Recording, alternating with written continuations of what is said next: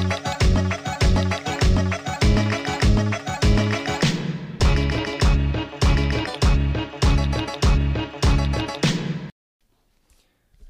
den, dámy a pánové. Vítáme vás u druhého dílu podcastu Nakladně. Od mikrofonu vás zdraví Jakub Jiránek. A Zbigněk Kochola. Naším druhým hostem je zpěvák, rapper, spisovatel, producent, textař, boxer, přednášející prevenci na základních školách, indický student filozofie Radek Banka. Ahoj Radku. Ahoj. ještě herec, ještě. Ještě herec. Tak, Radku, úplně na začátku se vás zeptám. eh, Cítíte se být kladeňákem? No, teď už asi jo, teď už asi jo, že na Kladensku bydlím už šestým rokem a a to místo tady vůbec jsem se jako hodně zamiloval. Já jsem tomu docela přičuch. Když si to člověk to jako projede, a navíc já tam já vlastně, vlastně přímo v Kladně, tady bydlela i moje rodina od maminky. Dlouho, dlouho, už od 70. let. Takže prostě se tady cítím jako doma. No. Eh, Na to navazuje moje druhá otázka. Jaké máte oblíbené místo tady na Kladensku? Uh, určitě pro mě velmi oblíbený uh, je třeba Oboralány. A vůbec ty lesy tady kolem jsou hrozně pěkný. Od toho Křivoklácka, co vedou vlastně od Berounska nahoru, jsou, jsou hrozně jako krásný lesy. Ale musím říct, že třeba v, zrovna v Kladně mě aktuálně fascinují ty věžáky.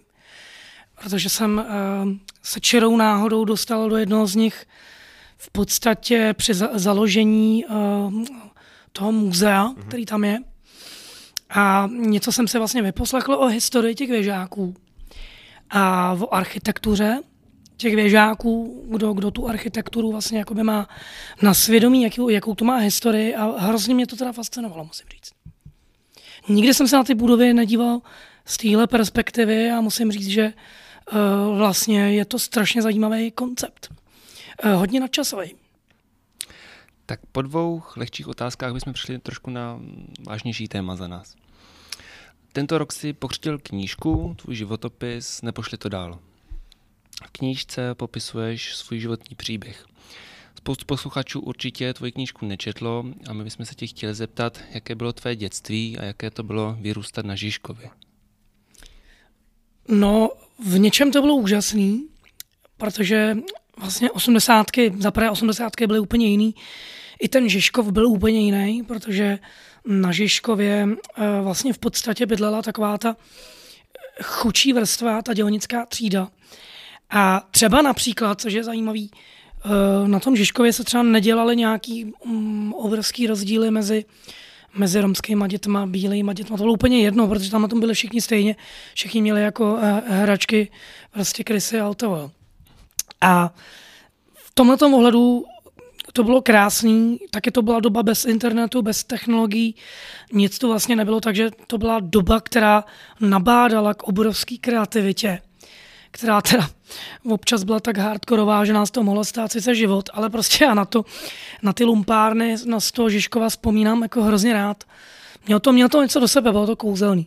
A pak je tady pochopitelně to dětství doma, který zase tak hezký nebylo, protože uh, jsem vyrůstal v hodně komplikované rodině, což mimochodem také nebylo tak neobvyklý tehdy, uh, protože tatínek, že jo, hodně pil, uh, navíc my jsme byli z takový jako, jako bych řekl, těžce konzervativní romský rodiny, kde, kde nějaký rozvod to, to neexistovalo. To byla naopak byla třeba u Romů obrovská ostuda, takže ta maminka jako setrvávala, setrvávala v tom vztahu, i přesto, že my jsme věděli, že tam spoustu věcí není v pořádku. No a bohužel u toho táty se to stupňovalo, stupňovalo, stupňovalo a když mi pak táhlo na pubertu, to už jsme teda na Žižkově nebydleli, my jsme se pak přestěhovali na Vinohrady, což je ale kousíček, to, my jsme na ten Žižkov stejně jako kluci chodili. Tak uh, musím říct, že tam se to jako hodně vyhrotilo. No. Ostatně to byl taky důvod, proč to dopadlo všechno tak, jak to dopadlo. Jaký jsi byl student? Musím říct, že do nějaký uh, chvíle jsem zase tak dobrý student nebyl, ale to bylo ovlivněné dost zaprvé tím prostředím, ve kterém jsem vyrůstal. A uh, to je, jo, jako třeba v hodně rodinách tak tehdy se moc v těch osmdesátkách neapelovalo právě na to vzdělání. Dokonce se v tom neviděl moc smysl. V 80. letech se nikdo nedokázal představit, že by režim padl a všichni byli zvyklí být, být, být dělníci. A předpokládalo se, že ty budeš dělník taky. Takže nějaký vzdělání nebylo takřka důležitý vůbec. A jenomže uh, myslím si, že jsem měl nějaký jako potenciál určitě a všimla si to vlastně moje třídní učitelka, která ve mně ten potenciál jako viděla a chtěla ho ve mně velmi podporovat. Já o ní vlastně se jí zmiňu v té knížce.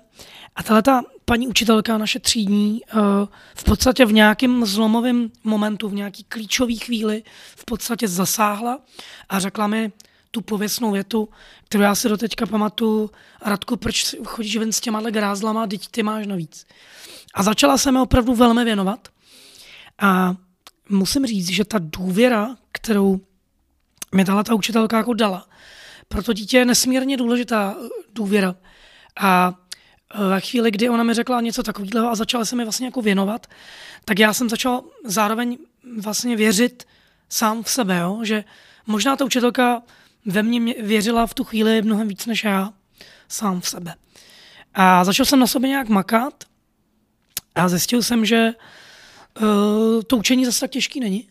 Že vlastně stačí se na to chvilku vlastně během dne podívat. A musím říct, že třeba pátá, šestá třída přišla úplná otočka, což bylo hrozně důležitý, protože pak už ta sedmá, osmá, devátá, to jsou hrozně důležitý ročníky pro to, aby si mohli jít dál. No a já jsem od šestý třídy prostě neznal trojku. Jo.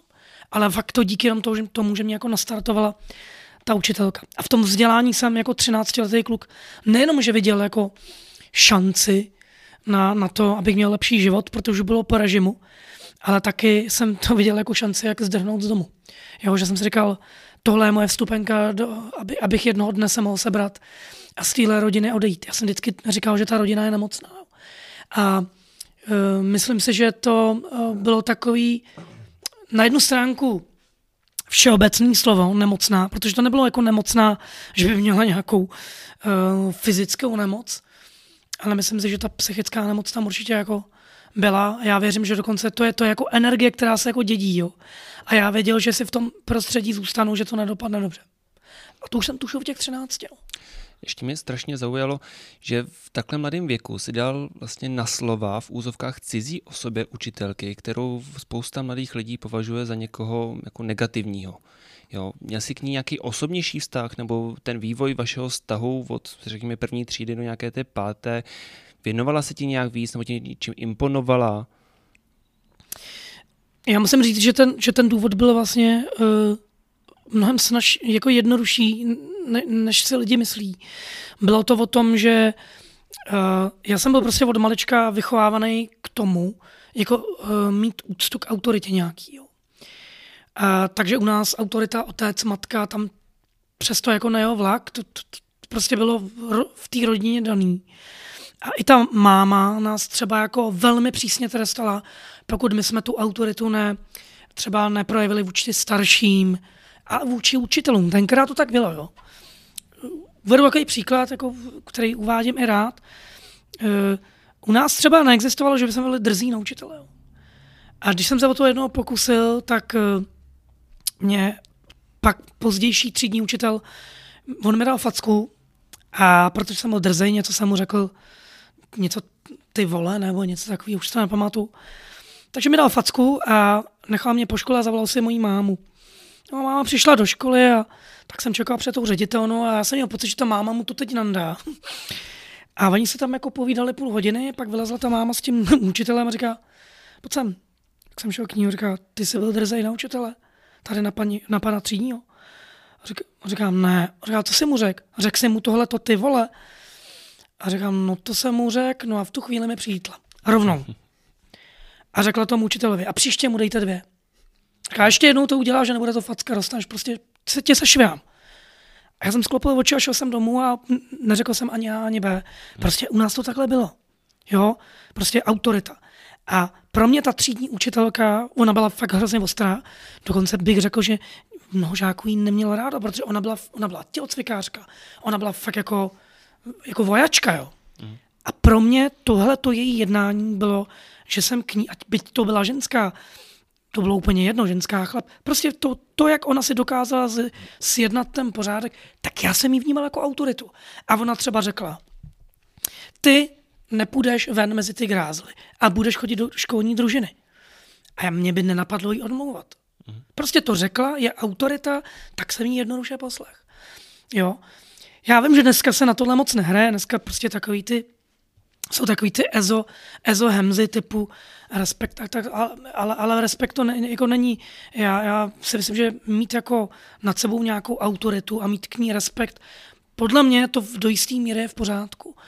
A doteďka vlastně k učitelům jako, samozřejmě doba je jiná, jo. Tak, tak říkám, za toho komunismu a po režimu to bylo jiný.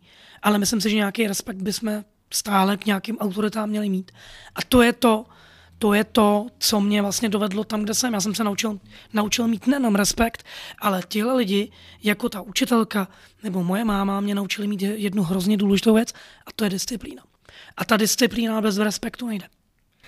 Souhlasím. Mě by, mě by hrozně zajímalo, jestli eh, opravdu paní učitelka byl ten zlomový člověk a jestli si někdy potom v životě ještě jednou potkal anebo měl tendenci vyhledat. Sám to bude znít zvláštně, ale s tou učitelkou jsem doteďka v kontaktu, ona mi dělá účetní. A doposud je to tak, že když tam přijdu třeba odevzdávat dokumenty, tak e, prostě t- ona na mě spustí, já sklopím oči a klepe se mi hlas a prostě já k ní tu úctu mám do, do posud. Jo. Tak do posud jsme v kontaktu. No. To je super. Ale ona je, musím říct, aby ještě jste to chápali úplně do hloubky, ona je nesmírně hodný člověk ve skutečnosti. Jo. Ona je opravdu mě několikrát jako strašně pomohla. Jo. I po základní škole. Prostě to je to, že někdy ten člověk působí úplně jinak, jo? že ten člověk působí hrozně přísně, ale uvnitř ona má velký srdce. No. Tomu věřím. Eh, jak ty vnímáš dnešní školství? Je to v pořádku? Jde to dobrým směrem? Máš srovnání to, co bylo před revolucí, to, co bylo těsně po revoluci? Eh, myslíš si, že to je teď v pohodě, jak to, jak to tady u nás je? Jaký jsou studenti, jaký jsou žáci? Jak, jak v čem? Eh, ale musím říct ku podivu, že ve většině věcech je to vlastně mnohem lepší než dřív. Za prvé si myslím, že ta kvalita výuky je úplně jinde. Myslím si, že dneska máš i na výběr, jako, což tehdy nebylo, ze spousty jako zajímavých, nechci říct, jako alternativ, ale možná jo. Prostě to nemusíš jít na, na obyčejnou základku, dneska můžeš jít na výběrovou základku, gameplay, střední školy, strašně moc oborů, je strašně moc a myslím si, že ty myslím si, že ty učitelé, jediný s čím jako oni bojují, zatím se s tím asi nevíme nikdo moc rady, je, eh, jak porazit vlastně sílu té technologie. Jo? Že vlastně dneska eh, pro spoustu žáků je nejlepší učitel Google, což není dobře úplně. A proto, oni se strašně rychle ty děti něco naučí, strašně rychle to zapomenou. Jo? Je, je to všechno mnohem rychlejší. A na druhou stránku ty možnosti jsou neuvěřitelné. Co ty děti dneska můžou, nebo vůbec vysoké školy, to je... Já třeba dneska říkám, dřív tohle to možný nebylo. Dneska, i když jsi jaký, i kdyby si byl z úplný osady někde jako mimo město a žil jako se zvířatama v džungli, tak stejně můžeš vystudovat v podstatě úplně jako rovně jako ostatní. Jo. Ty možnosti jsou neuvěřitelné. A v tomhle si myslím, že to je strašně dobře. Myslím si, že dokonce co se týče školství žijeme v nejlepší době, která, která kdy mohla nastat. Super. Pak řekněme po té základní škole v knize popisuje, že si jednu chvíli se stal bezdomovcem, nebo uvědomění, že se stal bezdomovcem. Řekneš nám k tomu něco? No, trošičku složitější to je. Uh, asi bych řekl, že ono jako, mm, to nějak vyplynulo prostě z toho, co se dělo u nás doma. Protože asi ten klíčový zlom bylo, když jsem si uvědomil, že uh, mezi mnou a bráchama byl obrovský rozdíl. Bráchové, když jsme byli jako pubertáci, tak, jim, tak uh, oni už se samozřejmě tomu tátovi postavili a dokázali tu mámu nějak bránit. Uh, a myslím si, že stačilo, stačilo jim toho tátu jako srazit na ty kolena. A to jim stačilo. Pro ně to bylo takový to zadosti učinění. Bohužel u mě to bylo jiný. Já jsem toho tátu nedokázal jako uhodit nebo, nebo nějak ho schodit, to já se nedokázal, ale věděl jsem, že ve mně e, roste nějaká, nějaká jako zvláštní, zvláštní věc uvnitř mojí mysli, v podvědomí, že by se také mohlo stát, že by se mi zatmělo a možná bych třeba 15 vteřin nevěděl, co dělám. A to jsem se docela zalek. A věděl jsem, že ten útěk, který já jsem plánoval v 18, musí nastat mnohem dřív. A ještě došlo u nás k tomu, že jsem prosil tu mámu, nejenom já teda, ať opravdu ultimátně se s tím tátou rozvede. Že pokud to neudělá, tak tady jako fakt nastane nějaký neštěstí. A že já jsem si to uvědomoval, takže jsem jí říkal, hele, uh, úplně jednoduchý, buď to on nebo my. Jo. Ultimátně. Pokud si vybere, že ho, tak já se prostě seberu a prostě odejdu odsud. Já tady prostě nebudu. A jak, jak to bylo obvykle u mý mámy, uh, ona nejprve mě velmi přesvědčovala o tom, že, že teda odchází. To ona dělala do konce života. Ona vždycky měla takový přesvědčovací období, jo, už končím rozvod, ale vždycky to končilo, bohužel úplně stejně, že se k němu vrátila. Takže já jsem měl v plánu, že, že půjdu k tetě a budu u ní dokovat nedostudu. To byl vlastně jako původní plán. Vůbec nebylo v plánu být na ulici. E, nicméně ta teta prostě e, nějak e, tím, že sama to neměla úplně jednoduchý, bydleli jsme tam pak v Garzonce třeba v sedmi ledech, ještě tam bydleli bráchové, bylo to hrozný. Tak to byla nám otázka času, kdy to nevydrží ani ona. A jednou prostě bouchli saze a řekla, hele dost, prostě vraťte se, tohle nejde. Jo.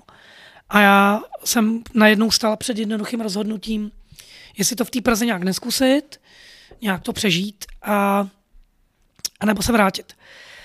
A já jsem si fakt radši vybral tady zůstat, nebo tady jsme teď v Kladně, ale prostě v té Praze zůstat. A vůbec nebylo v plánu, že bych jako skončil na ulici. A nejprve to bylo takový to, že to řešíš s kámošema.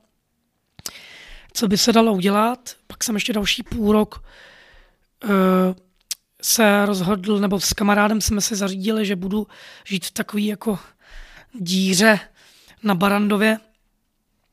Jsme tam pronajeli nějaký ateliér starý, bez oken, prostě hnusný, špinavý.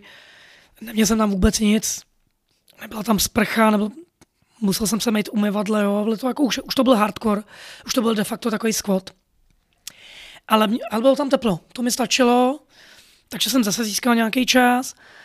Pak vlastně po půl roce už, už vlastně takhle ještě během toho půl roku uh, tam ta podmínka, abych tam mohl spát, bylo projít přes security. Což bylo vtipný, že tam ty lidi jako věděli moc dobře, jak na tom jsem, že jsem jako bezďák.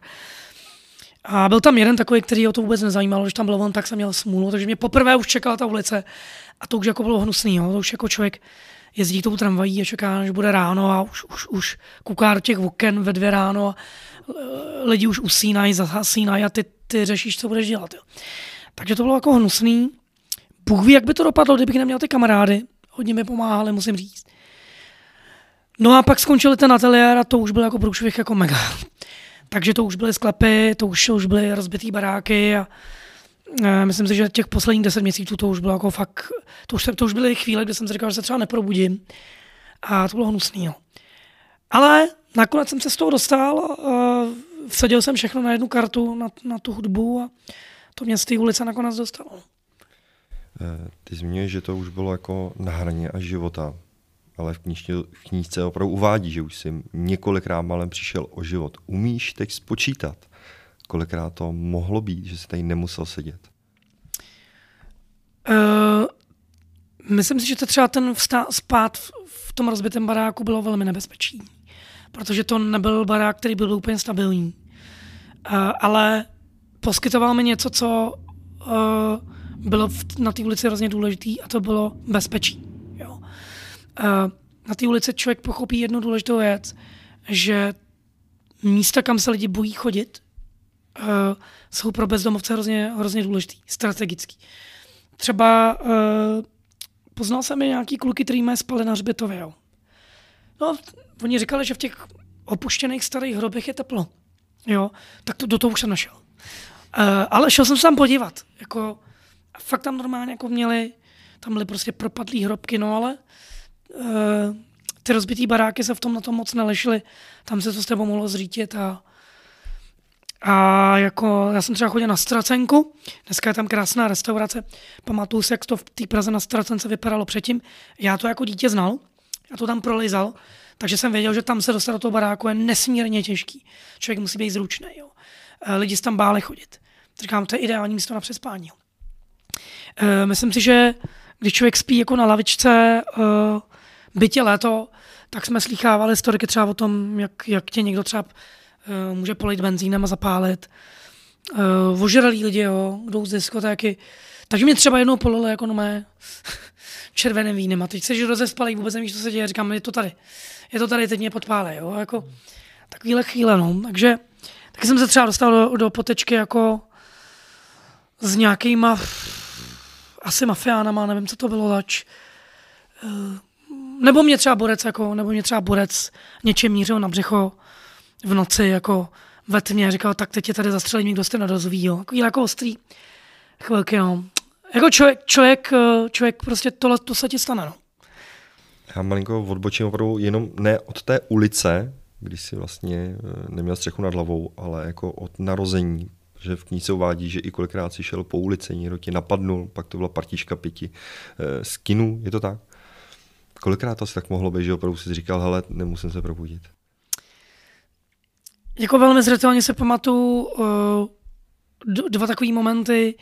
Jeden byl, kdy jsem šel jako po ulici a tam opravdu teda mě zmátili hodně že já jsem teda bezvědomý, takže naštěstí si to tolik nepamatuju. Ale vím, že jsem se probudil a člověk ví, že, že je zmácený a vůbec se nevěděl, co se stalo prostě. Až teprve později ze svědectví jakoby lidí, kteří to viděli, jsem se teda dozvěděl, že mě jako zmátili. A v devadesátkách, což už se dneska jako neděje, normálně ty tehdejš, tak, tak tehdejší neonacistická scéna po, po, jako dělala takový jako pochody, jo, tou čtvrtí. A když to začala dělat, to bylo už v 90. jako v opravdu rok 90 přímo, tak si pamatuju, že na to nikdo nebyl zvyklý. Ta, to hnutí skinhead strašně rostlo. Ze začátku ono ryze nebylo rasistický, ale začalo se to eh, slučovat právě s tou neonacistickou scénou. kdy v tom byl docela zmatek, ale to bylo jedno. Jak prostě ty nátkové šly, tak se vědělo, že když je potkáš, tak máš velký problém. Jo. Uh, takže oni třeba nalítli k nám do, do toho parku, kam jsme chodili a fakt to tam jako vytřískali.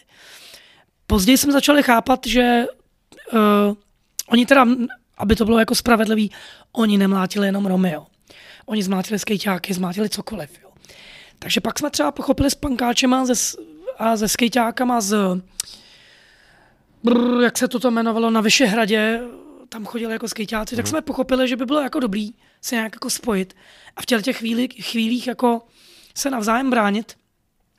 Takže jsme měli takový, takový jako signály, že přes ten nuselský moc někdo, někdo musel přeběhnout, obvykle mi děti. A řekli jsme, hele, bacha, jako náckové. A obvykle jsme se domluvili, kde se potkáme a, a oni to pochopili i ty, i ty náckové, takže už nás najednou bylo 50. A když to bylo 50 na 30 nebo 50 na 50, tak člověk měl jako mnohem větší šanci, než jako když jich přišlo 50 a vás tam bylo 10. Jo.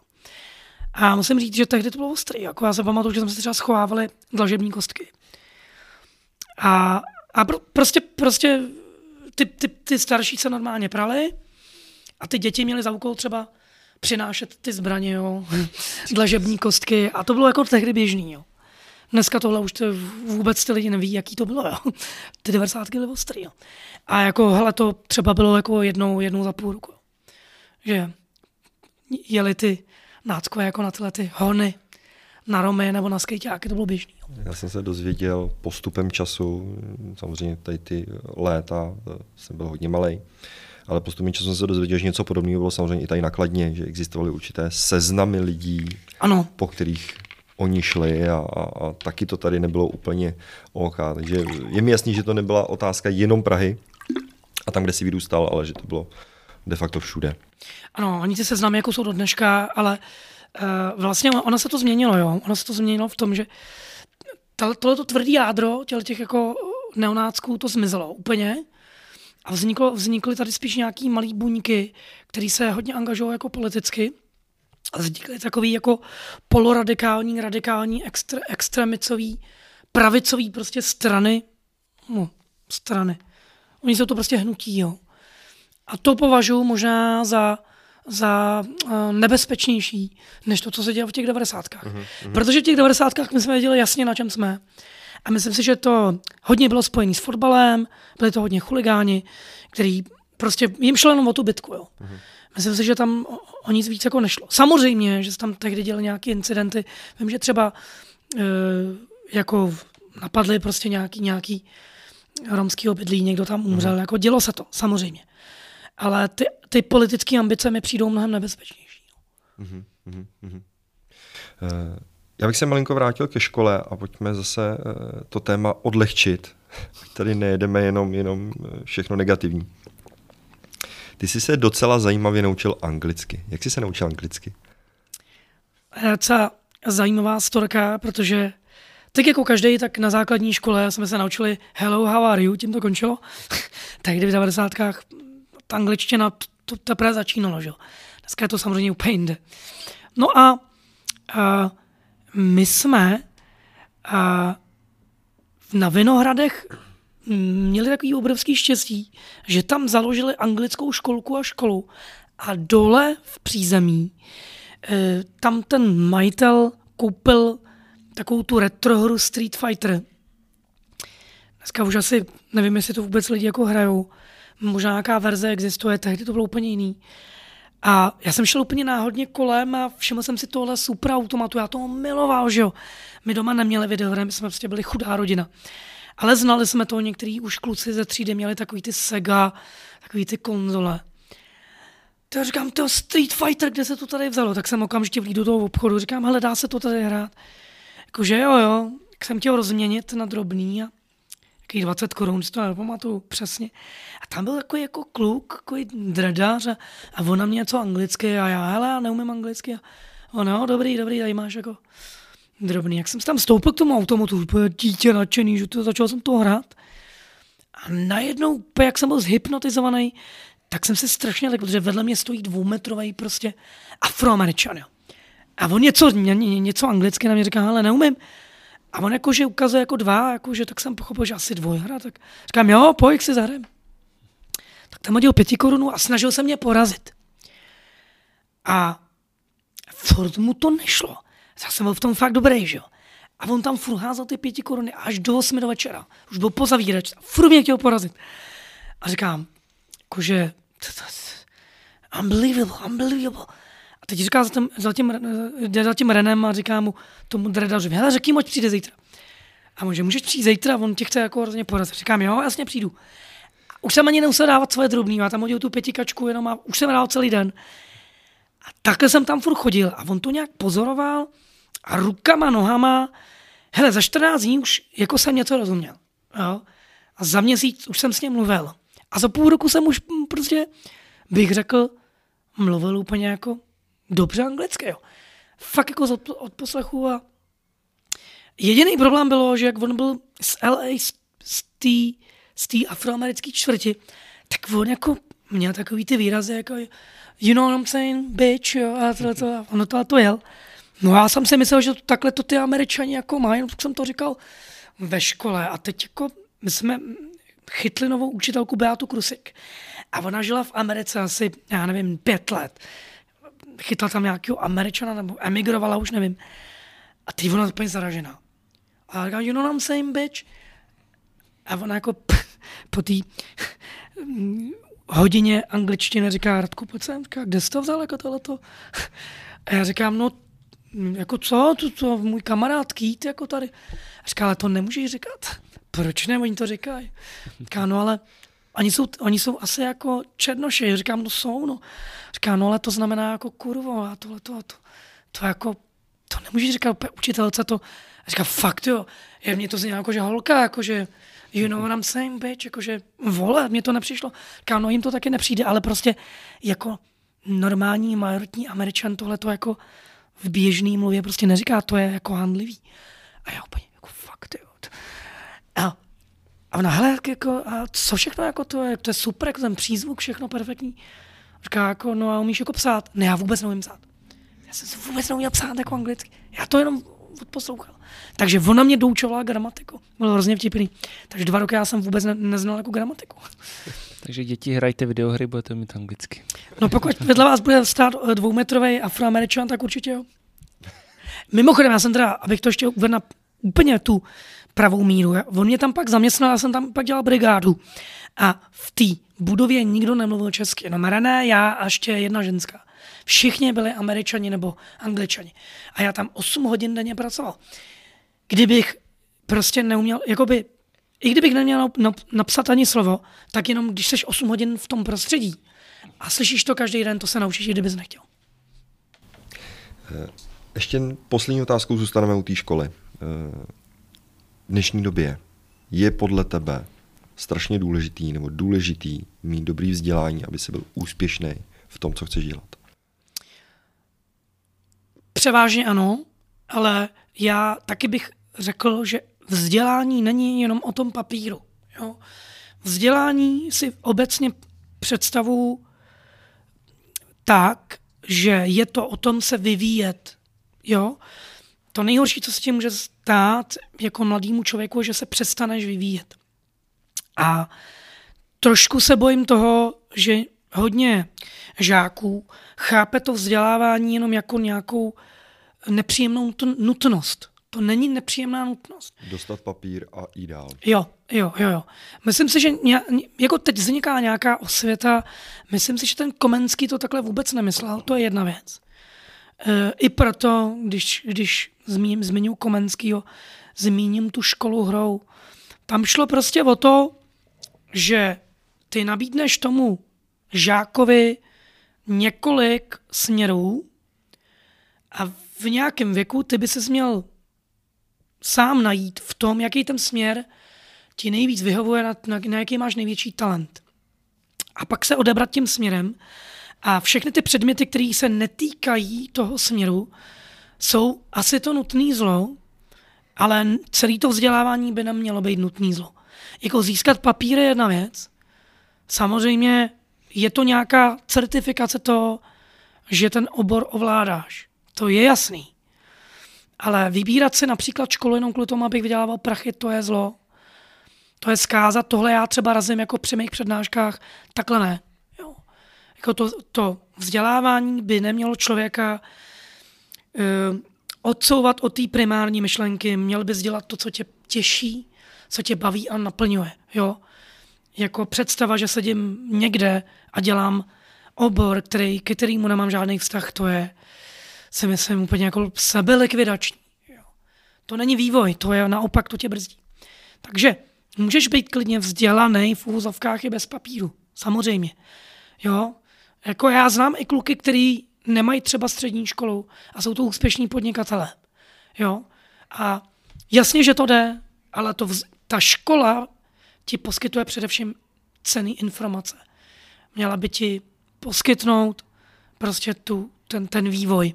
Já, i když jsem ve 27 letech vůbec nepotřeboval vzdělání, ve svém oboru už jsem byl zajetý, úspěšný, vydělával jsem jako opravdu velmi, velmi vysoký honoráře a stejně jsem na to, si to vzdělání dodělal. Protože a, a, a i až budu mít čas, i, i když teď mi už táhne na 40, tak nepotřebuji vzdělání do svého života. I tak třeba bych chtěl jít ještě na nějakou vejšku. Ale zase jenom v oboru, který mě zajímá. Jo, třeba to bude psychologie. Těžko říct. Ale to je, to je ono. Prostě vyberu si to, co opravdu v čem se vzhlížím a ne co mi vydělá prachy. Mně se líbí, že tyto slova jsou i podložený trošku. Mně se líbí, že na sociálních sítích dáváš videa, kde ty mladí lidi informuješ o zajímavých věcech, dáváš jim tam to pět měst a podobně. Strašně se mi to líbí, že ty děti i do toho tlačíš, aby ty informace nasávaly nějakou, řekněme, moderní formou, aby je to bavilo. Vím, eh, že jsi trošku citlivý na nějaké nadpřirozeno a duchovno. Řekneš nám nějaký zajímavý příběh pro naše posluchače? No, myslím si, že teda všeobecně asi, asi jako Romové jsou možná jako citlivější na tohle, nevím proč, ale, ale i to, že vlastně Romové přinesli do Evropy pod spoustu jako okultních věcí, magii, čtení z ruky a tak dále, to vlastně všechno přinesli do Evropy Romové, to asi není jen tak. Takže si myslím, že to je jedna věc. Ale já osobně jsem pochopil, že jsem na to citlivější už jako malý dítě, protože si velmi detailně pamatuju, kdy jsem mojí mamince popisoval, třeba ale tady jako byl nějaký chlap, nebo nebo tady prostě v tramvaji jsem viděl nějakého chlapa a vlastně uh, najednou jsem se třeba otočil a ten chlap tam nebyl. Ale jako dítě si to neumíš vysvětlit a vlastně to ani nepovažuješ za nějaký jako něco zvláštního. Ale dělo se mi to docela často. Uh, od malička jsem viděl třeba, a to mám to teďka, že třeba vydávám takový, takový svět, světla. Nedokážu říct, co to vlastně je, ale, ale mají různé barvy, různé velikosti. E, dokážu poznat podle toho, jestli je to dobrý nebo špatný. Jo? Jakože třeba, když zřídka, kde jsem v životě viděl jako úplně, úplně jako jasně červený světlo, přijde mi, že to červené světlo není moc dobrý. Nevím proč. E, když jsem malý, tak jsem je viděl ještě mnohem zřetelnější. Teď jsou to takový jako, teď je to takový jenom jako mlhy, jo? mlhy v prostoru. Ale poprvé, e, kdy mi jako došlo, že to není jenom nějaká halus, bylo, to bylo, když mi bylo jedenáct. A jsem měl jako často, často prášky, antibiotika, tehdy se to dávalo prostě jak na běžícím páse, prostě antibiotika. Všechno vyřeší antibiotika. Já je měl každý, každý druhý měsíc. A pamatuju si, že jsem ležel a jak je člověk rozespalý, tak najednou slyším nějaký hlas a říkám, Radku, zbuď se, jako musíš si vzít prášky. A mě na tom zarazilo, že mi někdo říká Radku. Protože nikdo mi neříká Radku, jo. V, mý, v mý rodině vůbec. Jako. A tak jsem se zbudil a no, koukám pět ráno, a prášky. Tak jsem to zapil a spal jsem dál. No a pak se jako probudím a máma ke mně přijde a říká, prostě mě proč křičíš, jako? Říká, no, proč křičíš? Ty jsi křičel, jako mami, mami, uh, a, já, a ty jsi měl zjít ty práška, jsem to zapomněla. A říká, ale příště nekřič, jako ty si všechny zbudíš. A říkám, já jsem jako nekřičel, jo. A to je takový zmatek, co se děje, jo. A za týden jsem měl dobrat už ten poslední prášek a ten doktor říkal, je hrozně důležité, aby to ten rak dobral celý. To byly nějaký jako antibiotika těžký. Aby se ten můj zdravotní stav zlepšil, mě se to nějak vracelo, nějaký záněty. A, a najednou zase slyším ten hlas. Radku, Radku, vem si prášky. A cítím, jak se mě někdo normálně dotýká, jo. Říkám, ty máma mě nehladí. Už mi to došlo, jo. Říkám, máma mě nehladí. Kdo to sakra je, jako? Segra tu není ta s náma, nevidlík. Že jako Patrik, brácha, to mě asi nebude hladit, jako. A chtěl jsem se z toho hrozně jako nějak probrat a nakonec se mi to podařilo. Já jsem se strašně průce zvedl a také jsem se podíval jakoby směrem toho pokoje a najednou vidím, že někdo odchází. Úplná tma a říkám, počkej, a v tu chvíli mi došlo, že ten někdo ví, že já ho vidím.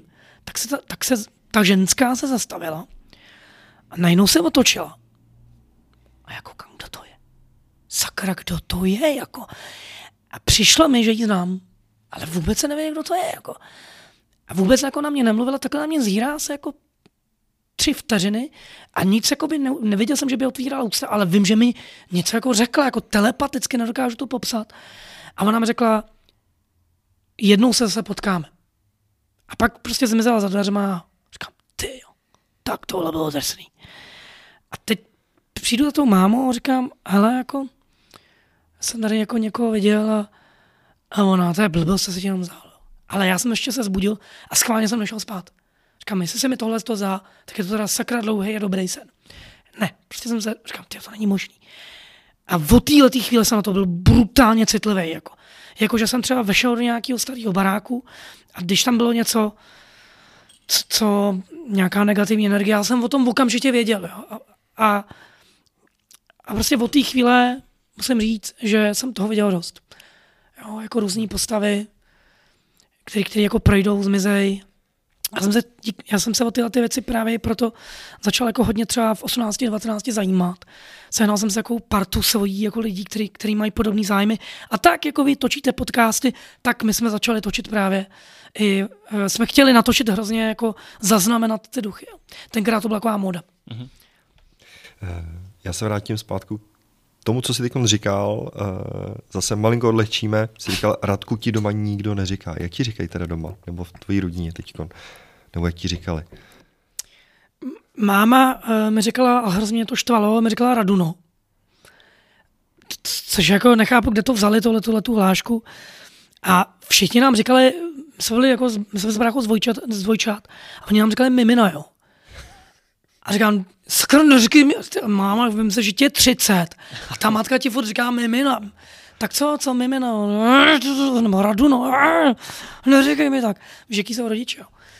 Ale Radko mi nikdo neřekl. Jako, já ani nejsem navíc Radek, já jsem Radoslav, jo. Takže, takže Radku, jako ve třídě mi tak říkali, ale doma ne. Dobře, tak ještě jednu na odlehčenou. My zase přejdeme někam, někam do vážnějších vod. Měl jsi v dětství velký koníček. Měl jsi dokonce knížku, měl jsi všechno z toho nastudováno. Co to bylo? To připomeň mi to.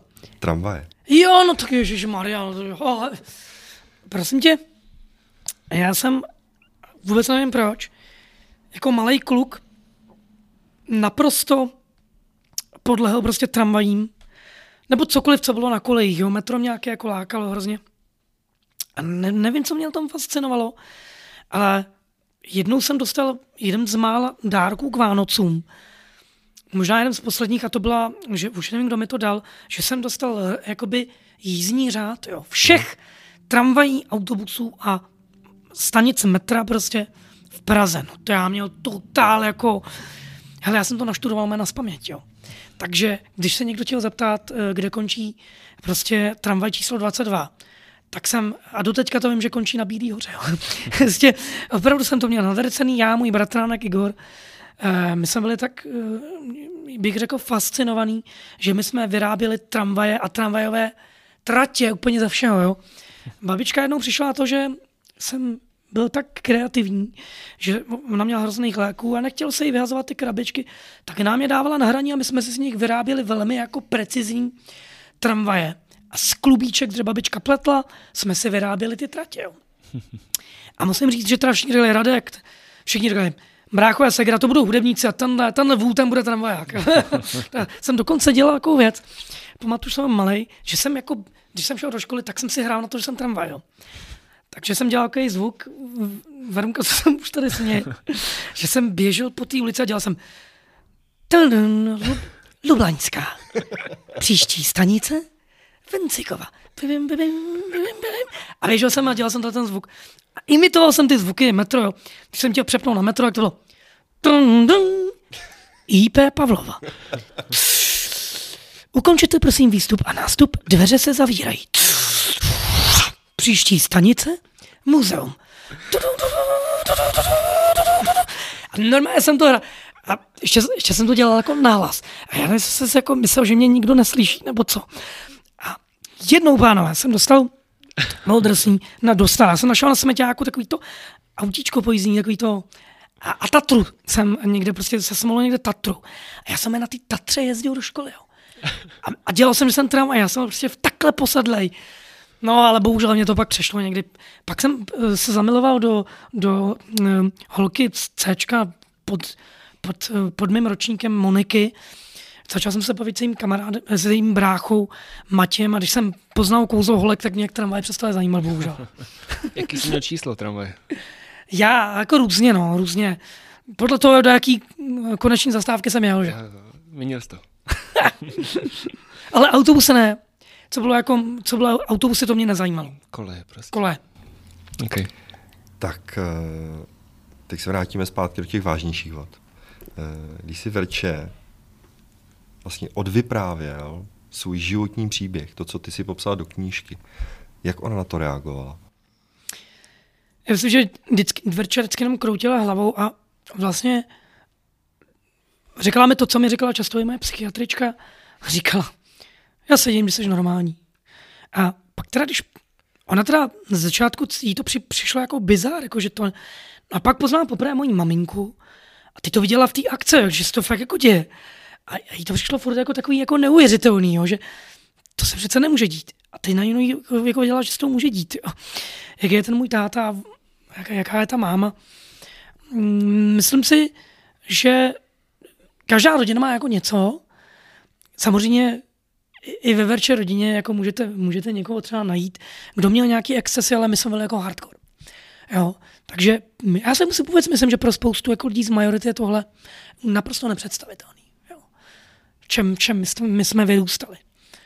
Takže tak, no. A, ale myslím si, že možná, jestli to můžu říct, možná se z mě o to víc vážila, že kýve hlavou, že vlastně um, asi bych řekl, že já jsem uvnitř takový jako docela, docela bojovník. A člověk musí jako prostě v tom životě nějak zabojovat a myslím si, že spoustu lidí ten boj nezvládne. Jo. Taky znám lidi, kteří tak, v takovém prostředí končí jako, jako těžcí, těžcí notorici nebo feťáci nebo, nebo, nebo kriminálníci zkrátka. A to, že jsem to zvlád, si myslím, že teď možná odbočem od Verumky, možná i proto dělám to, co dělám, že to může být pro spoustu lidí inspirativní. Já se přiznám, já když jsem sáhnul po tvý knížce, tak uh, jsem začal číst asi v 8 večer, když už jako rodina šla spát. A nemohl jsem přestat číst, dokud to nezačalo být dobrý. Když se to zlomilo, já jsem musel číst, musel číst, musel číst. Nešlo přestat, než opravdu se to v nějakém věku zlomilo a už se začalo už to bylo lepší, už to nebylo úplně tak jako smutný. A, a viděl jsem to jako před sebou jako takový příběh, který si člověk říká, to není možný. Teď najednou se začalo něco lepšit, ale zase se to zlomilo do, do takových strašných extrémů, který si opravdu člověk neumí představit, jak to, jak to opravdu bylo. Já bych tu knížku opravdu doporučil všem. A asi k ní se možná třeba ještě dostaneme ke konci. Takže za mě ty pocity tam byly, byly neskutečný a střídalo se to tam na vlnách, že nejdřív jako strašně negativní, pak najednou, najednou veselá historka. Eh, a to si řekl asi správně, že to je neskutečná inspirace. Někdy musím říct, že jak, člověk, jak se v člověku za deset let obmění všechny buňky v těle, tak někdy, třeba když si zaspomínám na to, co jsme prožili jako děti, tak se až přijdu, jako kdyby to byl úplně cizí člověk. Jo? Že to je něco tak vzdálený tomu životu, který mám dneska, protože já opravdu si myslím, že mám jako nádherný život, já si nemám na to stěžovat. Že je to i pro mě někdy jako strašně, strašně daleko. No. Takže tak, no. Tak, vrhneme se na tvoji pracovní stránku. Ve 13 letech si začal s hudbou, vrhnul si všechno teda na jednu kartu.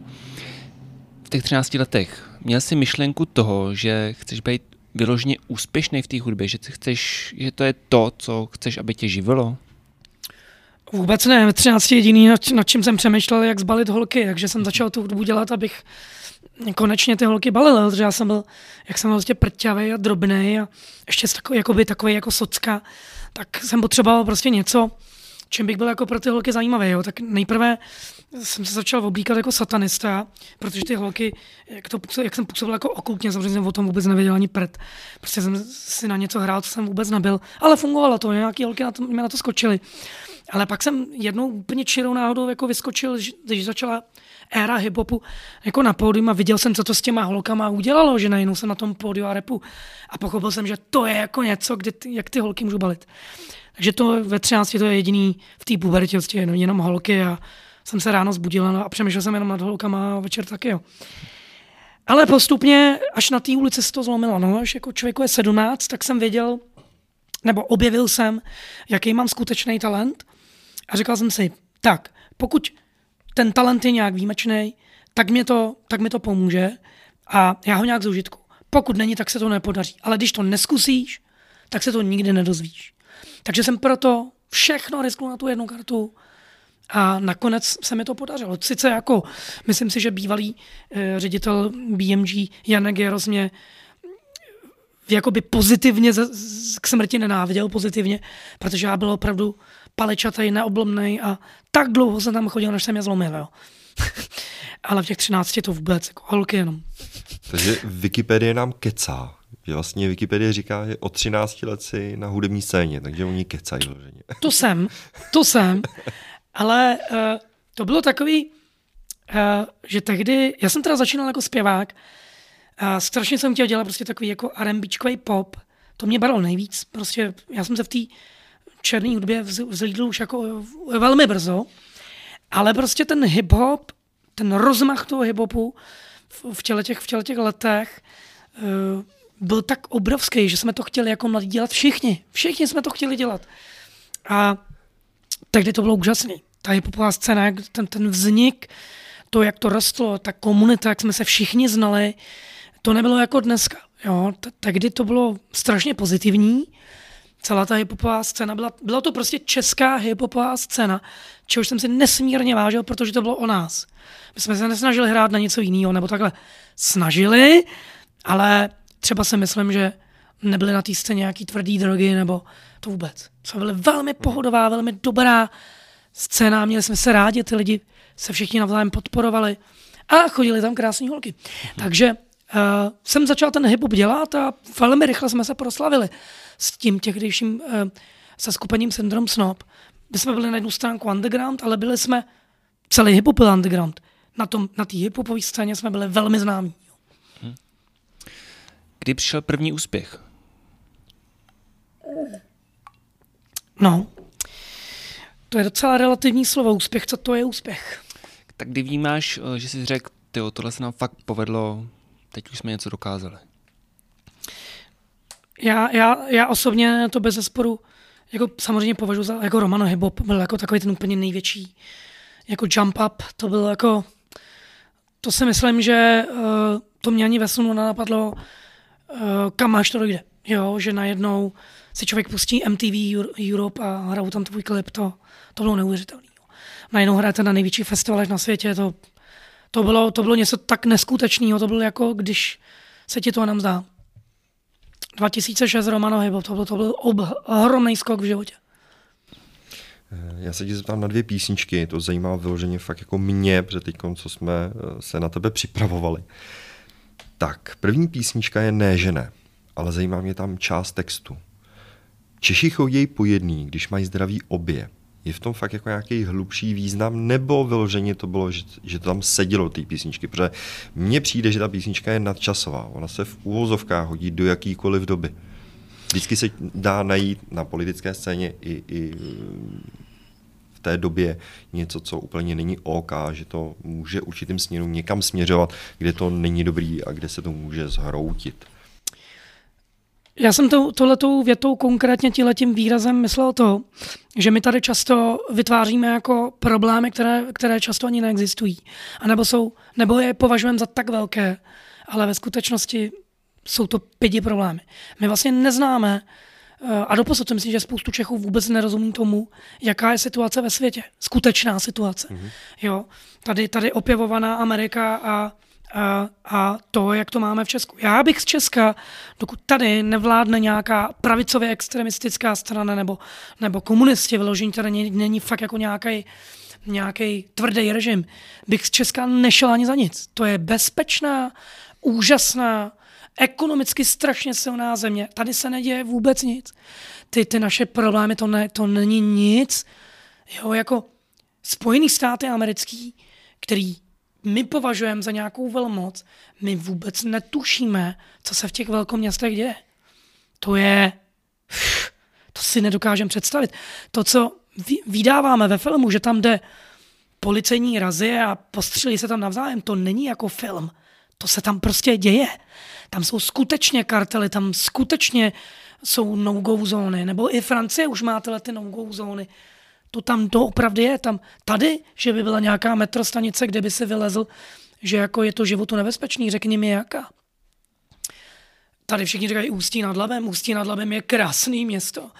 A ještě jednou řeknu, že si si myslí v globálním měříčku, že Romové jsou nějaký velký problém. My jsme v globálním měřítku eh, nejméně nebezpečný etnikum, co my? My jsme spíš jako takový joudové, jako jo, jako takový, my se, my se posouváme strašně pomalu, s námi je to všechno takový pomalý, pomalý, jako jsme jako Španělé trošku, který mají maňána, maňána, jo. Jsme jako takový Španělé, jako jako zítra, zítra, jo. Ale jako co se týče kriminality, to je prd. Mexiko, tam jsou jako místa, kde to není jako, že ti někdo ukradne penžinku, tam, tě taky, tam taky můžeš být uprostřed jako obrovský, velmi nebezpečný prostřelky.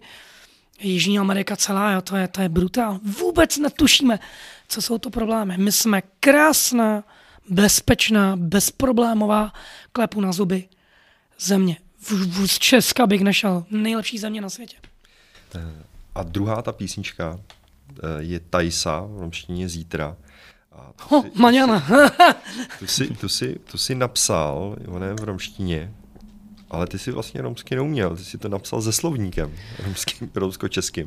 Je to tak? To je pravda, já jsem, já jsem do té doby fakt romsky neuměl a potřeboval jsem se to strašně rychle naučit kvůli textům. Než jsem teda zjistil, že romský jazyk má, má gram, gramatiku uh, a pravidla vlastně, vlastně nemá. Jo. A to, jak by Rom něco řekl, se vůbec neslučuje s tím, jak by to řekl Čech nebo v jakýmkoliv jiném jazyce. Jo. Je to zvláštní jazyk, krásný a zvláštní. No tak jsem prostě, aby se mě to rýmovalo, vzal ten jediný romsko-český slovník, který tady je. A z něj jsem to sesmolil, včetně gramatiky. Musím říct, že se na mě romisté dodnes lámají zuby. Jo. To, eh, ani já kolikrát nevím, co přesně říkám, ale prostě se mi to líbilo. Eh, ale, ale jakoby má, má to svůj smysl, jako, že na to ten refren Tajsa je uh, Just a Choreno Tajsa, uh, jdi si ukrát zítřek, jo. A ono je to takový, všechno je to takový, stej, stejně jako jedno, je to kliše, jo. Jako, jako je, to, je to právě o tom, uh, že Jdi si ukrá zítřek je, je, je, o tom, jak špatně člověk jako může uvažovat, jo? Že, že se mi naskytne nějaká příležitost vyřešit zítřek, ale, ale já to vyřeším úplně špatně, že místo toho, abych to skutečně řešil, ten problém, tak jdu udělám tu největší blbost v životě a vlastně ty se nemůžeš ukrást zítřek, protože když to uděláš, tak tě, ten zítřek tě dožene a znamená to, že si ho budeš muset další zítřek zase ukrást. E, to bylo nárážka na e, zadlužování, který, který samozřejmě není jenom v Romech, to je vůbec tady je to takový, takový fenomén v České republice, že lidi, e, kteří se zadluží, tak mají pocit, že ty dluhy vyřeší dalším, další půjčkou. A nechápou, že ta další půjčka jen prohlubuje ty dluhy. A také to půjde do nekonečna, až se stanete v podstatě rodinou, která se z těch dluhů nemůže vymanit nikdy. Zaplať pámu, že tady vzniklo, zase říkám, jak je Česko úžasný, třeba i pro podnikatele možnost vyhlásit bankrot nebo řešit ty, ty situace mnohem efektivněji než dřív. Protože třeba ty, um, třeba ty zadlužené rodiny, opět opakuju, to není jenom romský problém, jo? to tady jako prostě jsou ty um, chudší oblasti, kde se to prostě děje, Ostrava a tak dále že zaplať pámu, že ty možnosti dneska trochu jsou. Česko je úžasný v tom. I, bych řekl, sociální systém tě nikde nenechá úplně umřít. Jo. V Americe pro, pro někoho, kdo to pojištění neplatí, nechají tě klidně umřít, jim to úplně burst. Tvé začátky teda směřovaly do skupiny Syndrom Snob. Proč jsi skončil s touto skupinou? Velmi stručně se ta hiphopová scéna začala ubírat směrem, který se mně nelíbil. Uh, za prvé skočilo to do obrovské komerce, lidi pochopili, že z toho můžou vydělávat ne malý, ale obrovský peníze. A začaly si tam různé skupinky vytvářet monopol a uh, začaly vznikat skupiny. Bohužel jsem tomu samozřejmě trošičku je přispěl já. My jsme všichni se začali stávat součástí nějakého monopolu. Já jsem, tak jako, tak jako při rock'n'rollu, mě to začalo vadit protože ten hip-hop, tak jak se ho já pamatuju, pro mě byl akceptovatelný. Měl to nesmírnou sílu, bylo to krásný, bylo to opravdový, protože v tomhle byly prachy. A když to teď už máte, ty nejsilnější interprety a labely jsou opravdu, to jsou až skoro organizace, které vydělávají miliony korun na propagaci drog, propagaci násilí, propagaci jako, já tomu říkám, nevím, jak to totiž říct česky, fuck up life, jo, jako uh, já, ne, já nebudu podporovat to, aby jsem z mladých lidí vychovával jakoby lidi, kteří žijou tenhle ten model fuck up. Jo, kašlu na život, utratím všechny prachy, všechno profetu, nezobte se na to, já nemám žaludek. My jsme se snažili naopak mladí lidi inspirovat, aby žili ten život líp. Uh, vadíme to. Vadíme drogy na hiphopové scéně, vadíme ta agresivita neskutečná, vadíme uh, ta retorika. Samozřejmě nedělají to všichni. Jsou interpreti, kteří uh, uh, dělají, dělají dobrý texty, moc jich není. Upřímně. Teď jsi mluvil, že jsou interpreti, kteří dělají dobrý texty, tak jakého interpreta si nejvíc vážíš teď anebo v minulosti?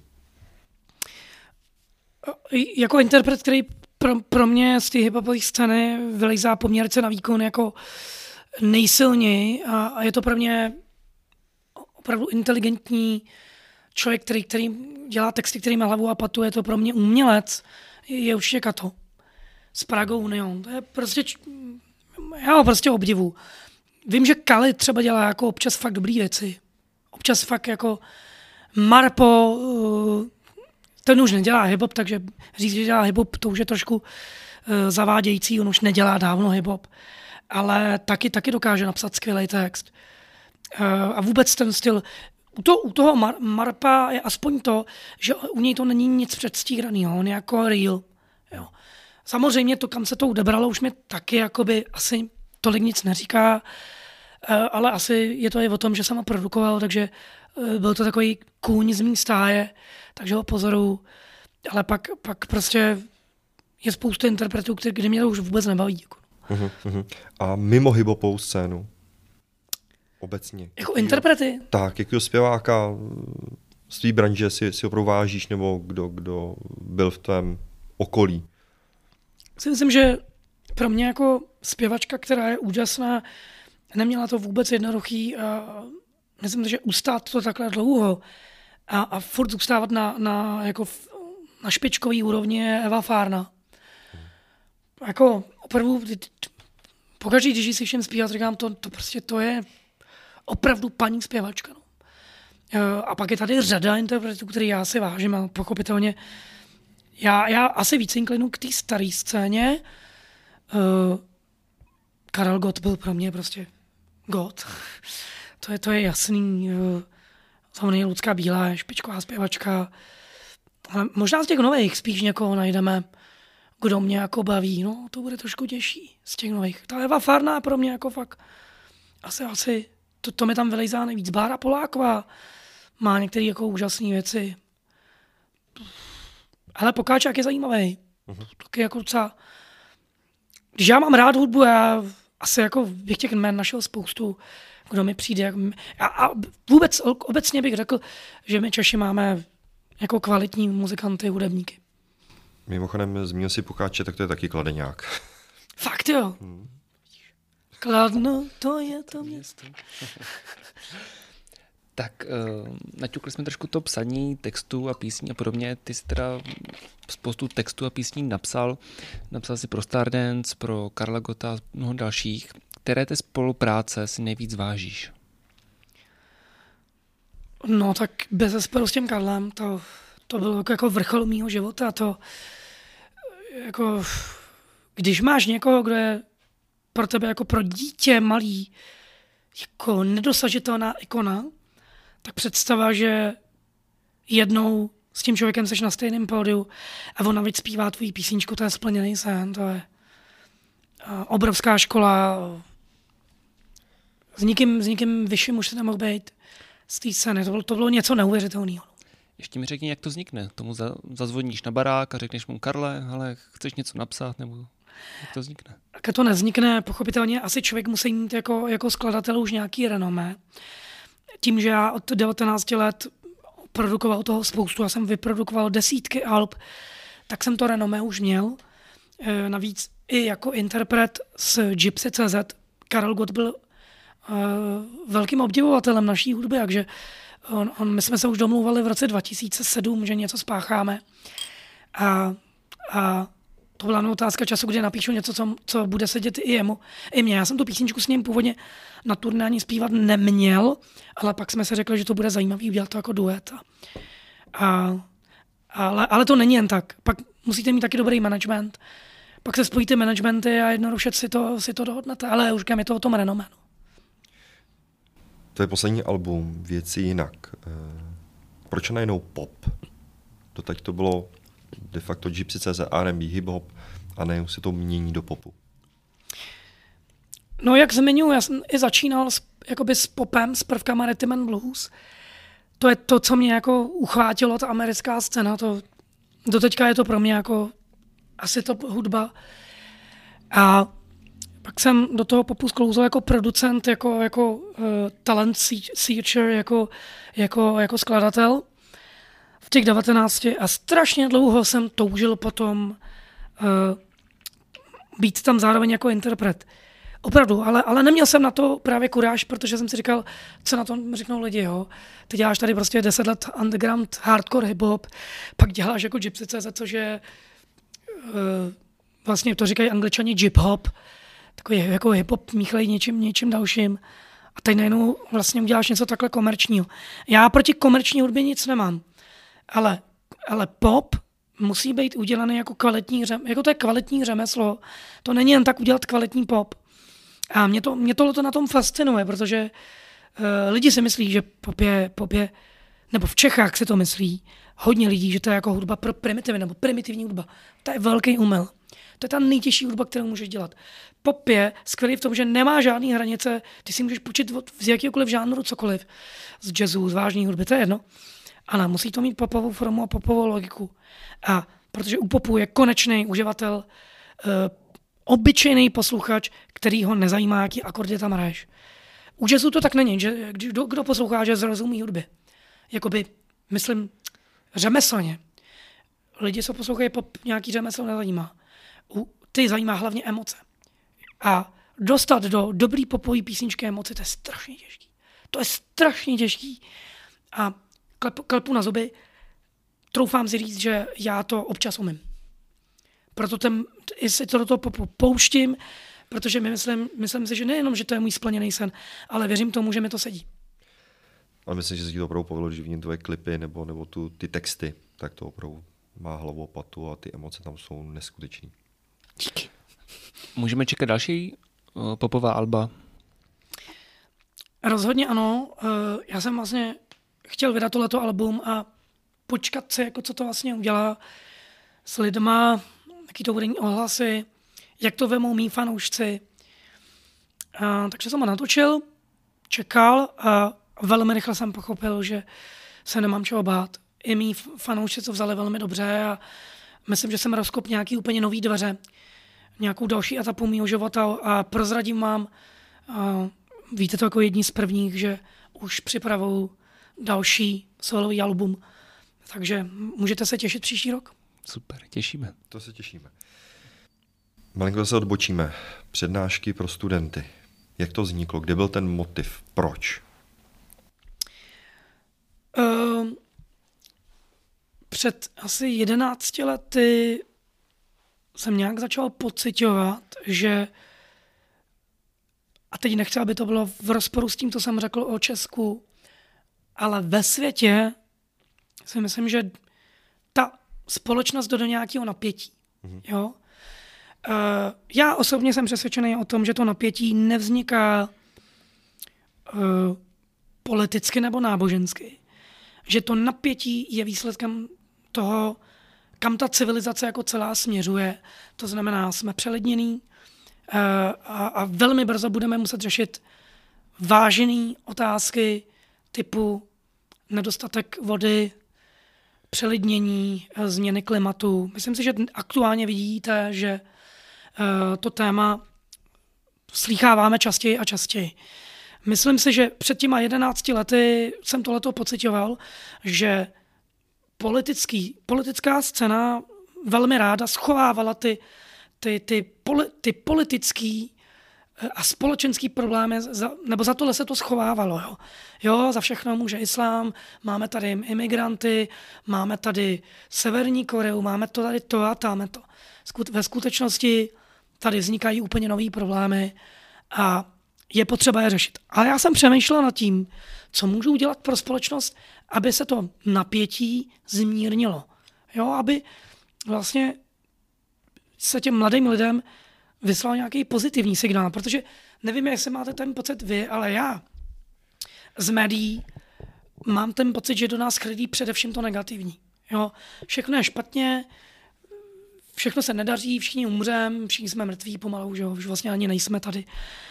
Ale takhle to není. Jako to, že máme problémy, je jedna věc, ale druhá věc je, že neustále se objevují lidé, kteří nabízí jako řešení těch problémů. A to je důležitější. Takže uh, jsem se rozhodl, že půjdu mezi mladý lidi a sdělím jim ten svůj životní příběh v nějaký jakoby stručnější verzi, abych ty lidi namotivoval a oni pochopili, že ať mají jakýkoliv problémy, samozřejmě nebudu počítat zdraví, to zdraví je velmi těžký, ať jsou z jakýkoliv rodiny, že ať se nebojí, že můžou žít i v téhle době úspěšný, spokojený život. To byl nějaký prvotní impuls. A vůbec jsem se neuvědomoval, v jakým, nebo jaký skutečný problém v té české společnosti jako najdu. Dokonce já jsem se o tom problému myslel, že to je asi romský problém, ale strašně rychle mi došlo, že to je globální problém. A to je dysfunkční rodina.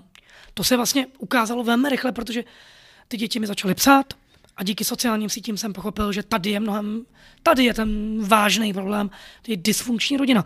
Už tehdy jsem se dozvěděl, že 70% rodin, nejenom v, Česk, v Česku, ale v naší civilizaci západní, je dysfunkčních. Začal jsem se ptát, proč. Pochopil jsem, že domácí násilí a tyhle ty věci jako šikana, věci, které mám v té přednášce, jsou jako velmi slabě řešený. Jo.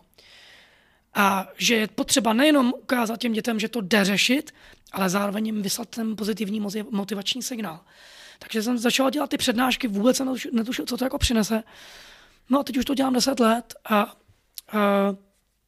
a myslím si, že to um, má strašně dobrý pozitivní feedback a pomáhá to. Ty, ty, ta zpětná vazba nám ukazuje celému tomu mýmu týmu, že uh, jsem to intuitivně vycítil správně a děláme to správně. Doufám. Jak jsi říkal, píšou ti i teda děti zpátky nějakou zpětnou vazbu? Píšou ti i rodiče? Ano. Ano. Eh, často píšou i ty rodiče, že, že třeba přijde jim dítě domů nadšený po strašně dlouhé době. Že třeba měl nějaký obrovský problém, nevěřilo si. A že si poslechlo můj životní příběh, kde zmiňuji třeba i šikanu a tyhle ty věci, eh, který jsem si, kterou jsem si i já sám zažil. A, a je to nesmírně nakopné. Jo. Stane se mi, že třeba po deseti letech potkám dospělého chlapa a on říká, je, dobrý den, pane Bango, já, vy jste byl na naší škole, já si to teďka pamatuju, co jste nám tam řekl a chci vám za to poděkovat, já se, já se tím do teďka řídím. Jo. To jsou úžasné chvíle. Je to, je to eh, potom, když se ti tohle stane, tak je to další motor do další práce? Jo, tak určitě jo, protože já si myslím, že když člověk dojde k nějakému štěstí, a já, a já osobně jsem došel k nesmírnému štěstí, a tím nemyslím jenom bohatství, já uh, jsem došel k neuvěřitelným věcem, jako teď tady budu chválit partnerku samozřejmě, abych si udělal body nějaký. Ale ne, jako myslím si, že spoustu lidí dneska má velký potíže v partnerství. Velký. Dneska najít si někoho, aby to fakt fungovalo, abyste se fakt milovali. A byli spolu denně a fungovalo vám to, měli spolu domácnost a, a vy jste nepochybovali. To je dneska velká zácnost. A já mám to nesmírný štěstí, že to mám. A vedle toho mám nesmírný štěstí, že mám i bohatství. Mám nádherný dům, mám nádherný povolání, procestoval jsem celý svět. Já jako opravdu, jestli někdo zažije jedno štěstí v životě, tak já jsem zažil všechny, který se možná člověk dokáže představit. Někdy se ráno probudím a, já se bojím, že se mi to jenom zdá. Jo, si říkám, ty, to, to, to, to není možný, tohle, to, tohle není možný. To, až to má člověk někdy jako strach, ale, ale, ale jsem si toho vědomý a vážím si toho. Takže tak, no. Protestoval si celý svět, tak si řekl. Kam by se nám doporučil, aby jsme se podívali? Uh, místo, kam, kde jsem nebyl, a jediný pro mě to záhada, proč jsem, jsem tam ještě nikdy nedostal, a hrozně tam chci, je, je ta Amerika, především ta jižní. Tam se chci hrozně podívat. Mě strašně zajímá ta indiánská kultura a, a ty památky. Mě ta, mě ta aktuální kultura americká, Washington DC, New York, mě to vůbec netáhne. To mě vůbec nějak nestartuje. Ale, ale Peru a tyhle ty, uh, Mexiko a tyhle ty památky, na to, to, to bych chtěl strašně vidět. Ale z toho, co já jsem viděl, uh, mě, mě prostě uchvátil ten Egypt. To mě uchvátilo strašně, to je, to je pro mě, jako, já jsem se vždycky zajímal o Egypt tím, že jsem se zajímal o okultismus, ezoteriku, o, o náboženství, o, o, o vlastně i ty egyptské náboženství. To mě, to mě vždycky fascinuje. A teď tam stojíš a vidíš před sebou tu, ty pyramidy, ty památky a tu neskutečnou sílu té egyptské civilizace. To egyptský muzeum v Káheře, no já, já jsem myslel, že se rozbrečem, to bylo tak nádherný, to, to prostě, já jsem velký obdivovatel starověku. Egyptu, Mezopotámie. Chtěl bych se strašně podívat, nebylo to otevřený, teď tu to otevřený je, až bude po covidu. Chci hrozně vidět Gebekli Tepe jo, v Turecku. Přichatý kopec. A ten starověk to je cokoliv za starověku, Mezopotámie, Egypt, uh, Izrael, kaneánská oblast, všechno, kde, kde vlastně vzkvetla ta civilizace, to má strašnou sílu. Odbočíme od cestování. Stardance. Jaké A je. vzpomínky? Jaké to bylo vystupovat ve Stardance? Úžasný a strašně těžký. Strašně. To bylo fyzicky tak strašně náročný, že kdyby mi to nabídl někdo po druhé, jak do toho nejdu. Prostě to, to, já jsem, to nikdo netuší, co tě čeká. Nikdo netuší to, jak... Hele, já jsem uh, dělával tvrdý sporty, těžký. Jsem bývalý boxer. Chvilku jsem si lízel Thai box. Dostával jsem jsem nechodil domů ani, ani skoro po svých. Dělal jsem freestyle akrobace čtyři roky, hrál jsem 11 let basket. Nic se nevyrovná tanci, to je taková dřina. A, a, to, to, jsou dvě minuty, nebo kolik to bylo? Minutu a půl průbůh. To, to byly nejdelší minuty tvýho života. To, ty tréninky, to, já jsem měl krutou teda lektorku, která se se mnou fakt nemazlila. Já jsem jí dal ten pokyn na začátku, jsem si, hele, já jsem bývalý sportovec, co hodí do mě, no, to se na něho říkal vůbec to fakt jako do mě šla a ah, už ne. Krásný, děkuju, ale už ne. Dobře, eh, my eh, ještě se zeptáme eh, zase na náš obor, teď z hudby se dostane na náš obor, my jsme oba realitní makléři. Jak ty vnímáš dnešní realitní trh?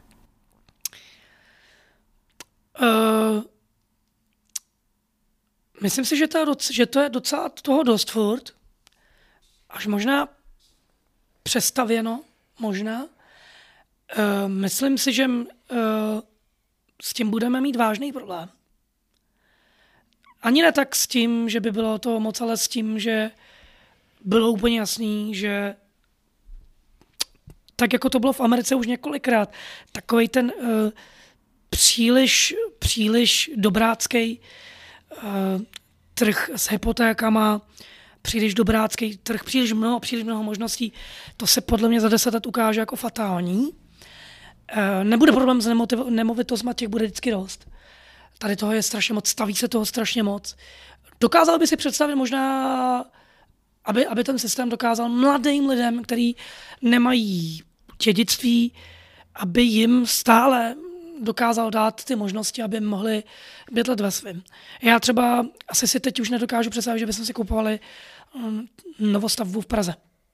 Nechápu, jaký ty částky, už, za, už, už doba, kdy my jsme si kupovali dům, uh, to bylo nemyslitelný kupovat si jako 2, 3 plus 1 za 7 milionů. To byla jako běžná cena. Kolik to může stát dneska? Nevím. Na to nahoru těžce.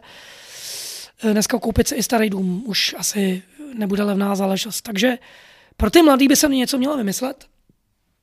Nevím, jak to mají připravený, vymyšlený, ale třeba i, i, i nám bylo poukázáno už před několika lety, že, že ten trh třeba s hypotékama bude velmi komplikovaný.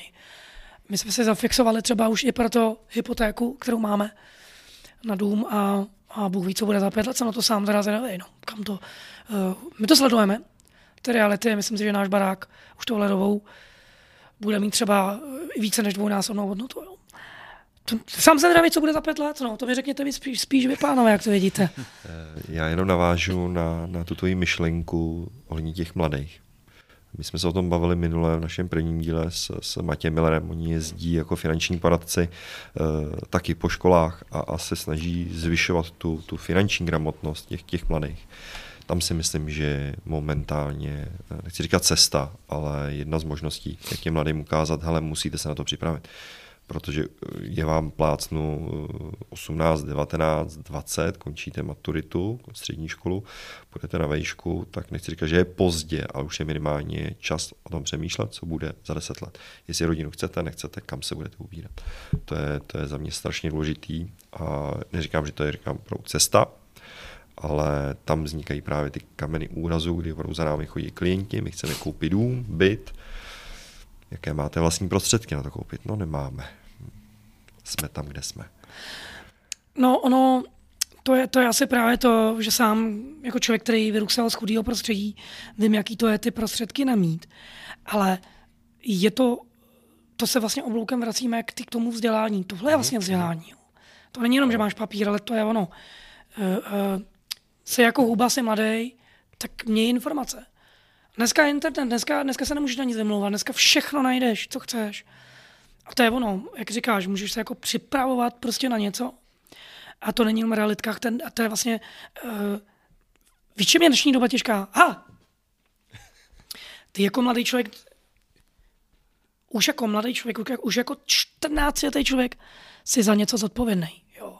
Ty nemůžeš udělat nějaký nezodpovědný rozhodnutí, nějakou, nějakou blbost která tě bude stát, která se s tebou poveze celý ten život. Eh, nedovedu si představit, že má dneska holka v 16 nebo v 18 letech dítě.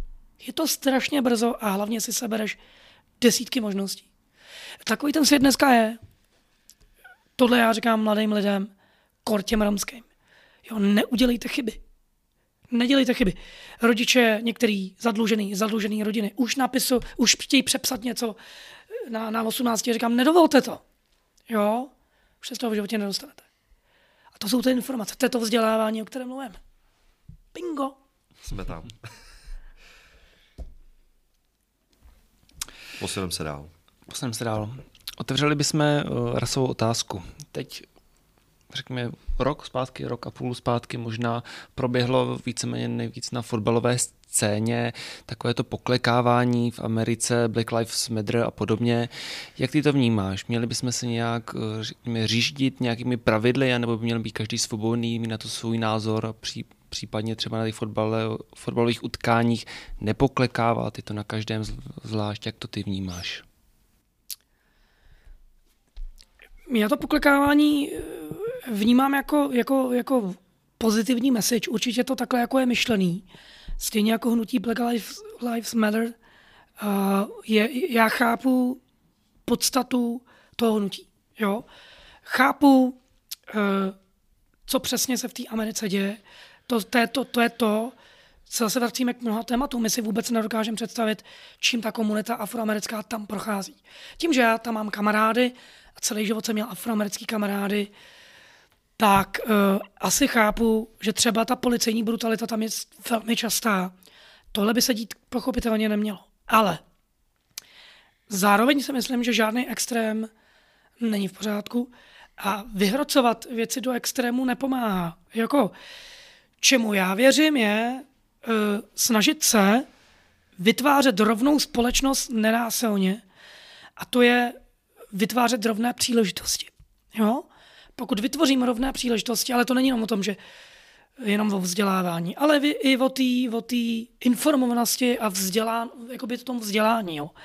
Pokud vytvářím rovné příležitosti, není lepší cesty než, ne, než, než týhle, co se týče rasismu, a odstraňovat ty bariéry. A to si myslím, že se děje. Ve skutečnosti není lepší doba na rovné příležitosti než dneska. Není. Především v Čechách. Eh, pak vytvářet nějaký vyhrocený situace, jako že Gypsy Lives Matters, to je špatně. To je špatně. Spíš je nutný poukázat to, kde jsou nedostatky. Jo? A je bohužel nutný ty nedostatky kritizovat a takhle se posouvat. Říct, ale tohle je špatně, tohle bychom měli změnit. A tohle je potřeba posílit. Jo? To je, proč já tak strašně uh, apelu na to vzdělání. Třeba u Romů, to je, to je ta největší slabina. Jo? Vzdělání. V té Americe to je trošku jiný. Tam uh, to výborně řekl, myslím, že, myslím si, že Freeman nebo někdo, že rasismus v Americe zmizí, až se o něm přestane mluvit. Jo.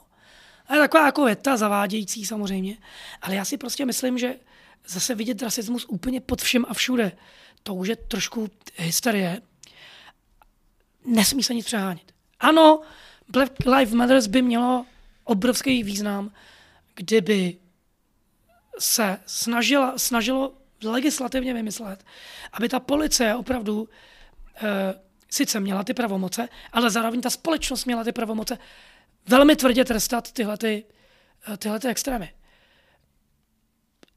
Dělá to, ale je to furt málo a je třeba na tom pracovat. Druhou stránku Black Lives Matter a, a pak tam vypalovat nějaký bílý obchody, že to má jako běloch, to mi přijde úplně za, za čarou. A to jsou ty extrémy, které mě se osobně nelíbí. Jo? Hmm. Mohli bychom se jít podívat zase do té Francie, jo, když máš někde no-go zónu, kam se jako bílej natroufá, ve francouzské zemi. Je to v pořádku. Je, potře- je potřeba tyhle věci, témata otevírat a mluvit o nich. Debatovat. Ne, ne jenom vykřikovat prázdný hesla a u toho něco rozmacovat, to je, to je k ničemu. Tady u nás v Čechách si zmínil, že eh, ta cesta je, třeba když se bavíme o, o nějakých romských komunitách, eh, to vzdělání. Lepší se to tady u nás za tu nějakou dobu, řeknu od té revoluce po, po, po dnešní den. Lepší se to, je tady ta situace lepší?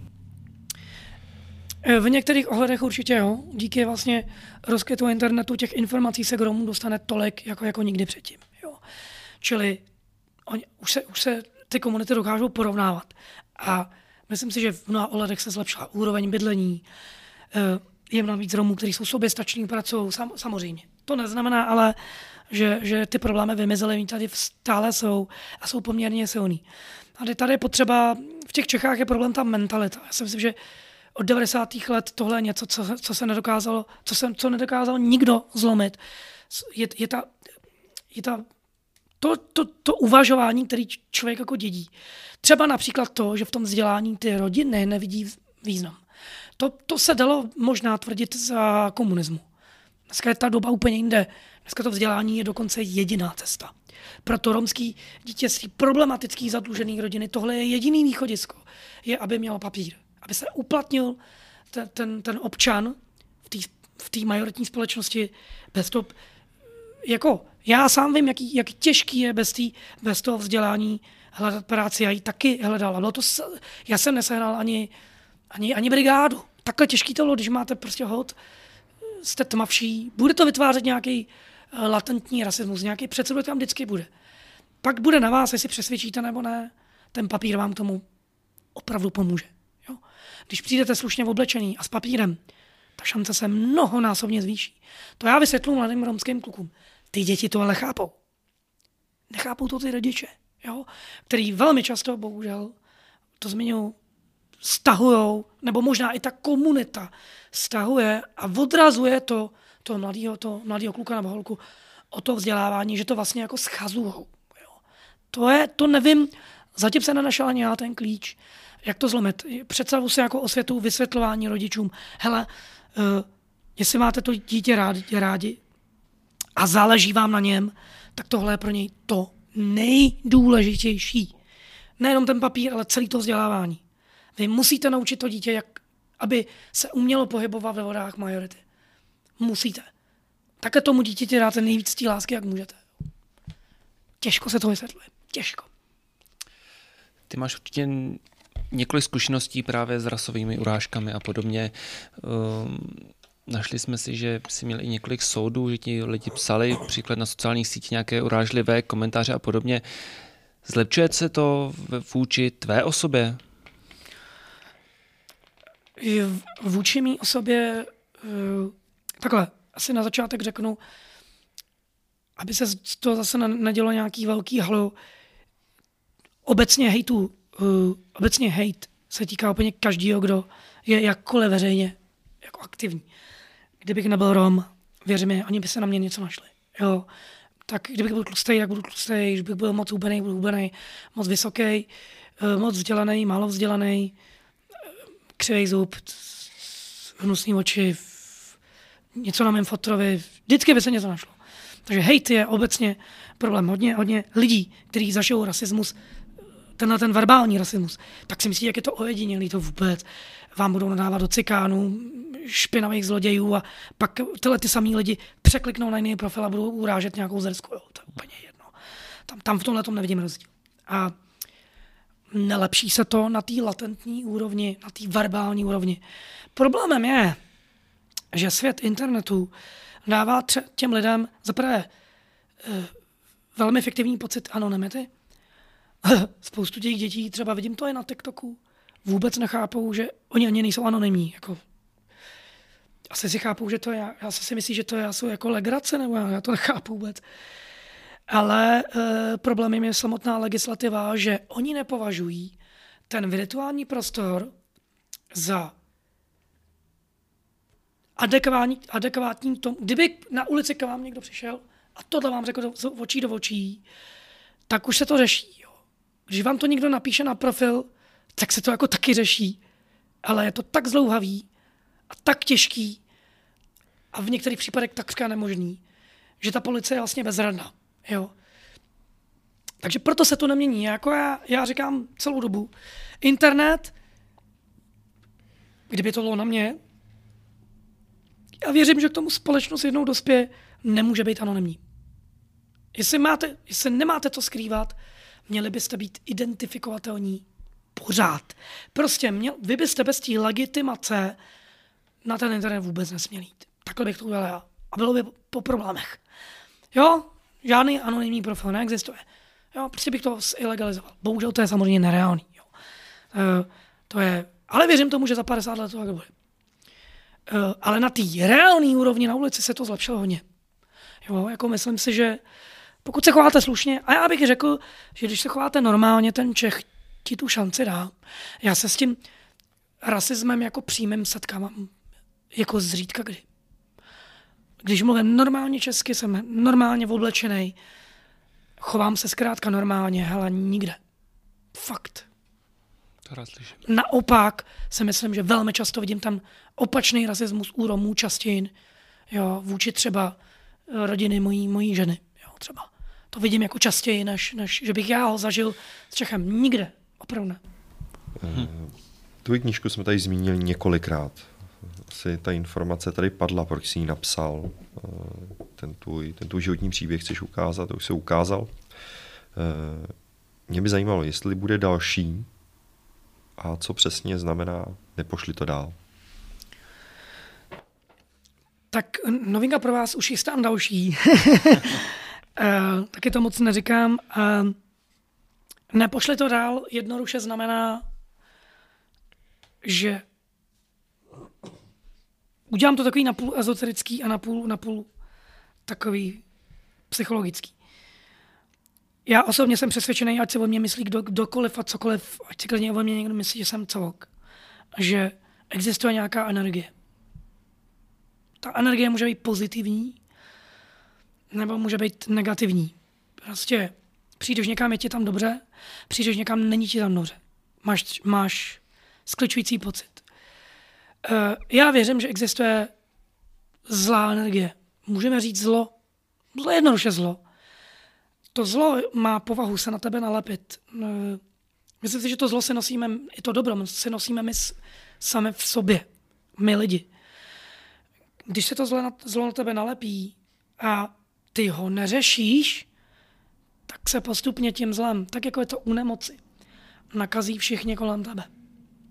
Tví děti, tvoje žena, tvůj pes, to je jedno. I tvůj byt. Všechno se nakazí tím zlem. Pak se to zlo začne nějak projevovat. Jo? Vždycky se projeví. Uh, nevěřím tomu, že tam, kde si lidi drží dobro, bude hnusný, plesnivý, špinavý byt, kde, kde ti nebude dobře. Nevěřím tomu. Ještě jsem to nikdy nezažil. Vždycky, i když jsem byl v osadě romský, když tam ta romská eh, rodina byla dobrá, měla pozitivní energii, bylo to i pozitivní v tom prostředí. To, co si držíš v sobě, tím ovlivníš i to své okolí.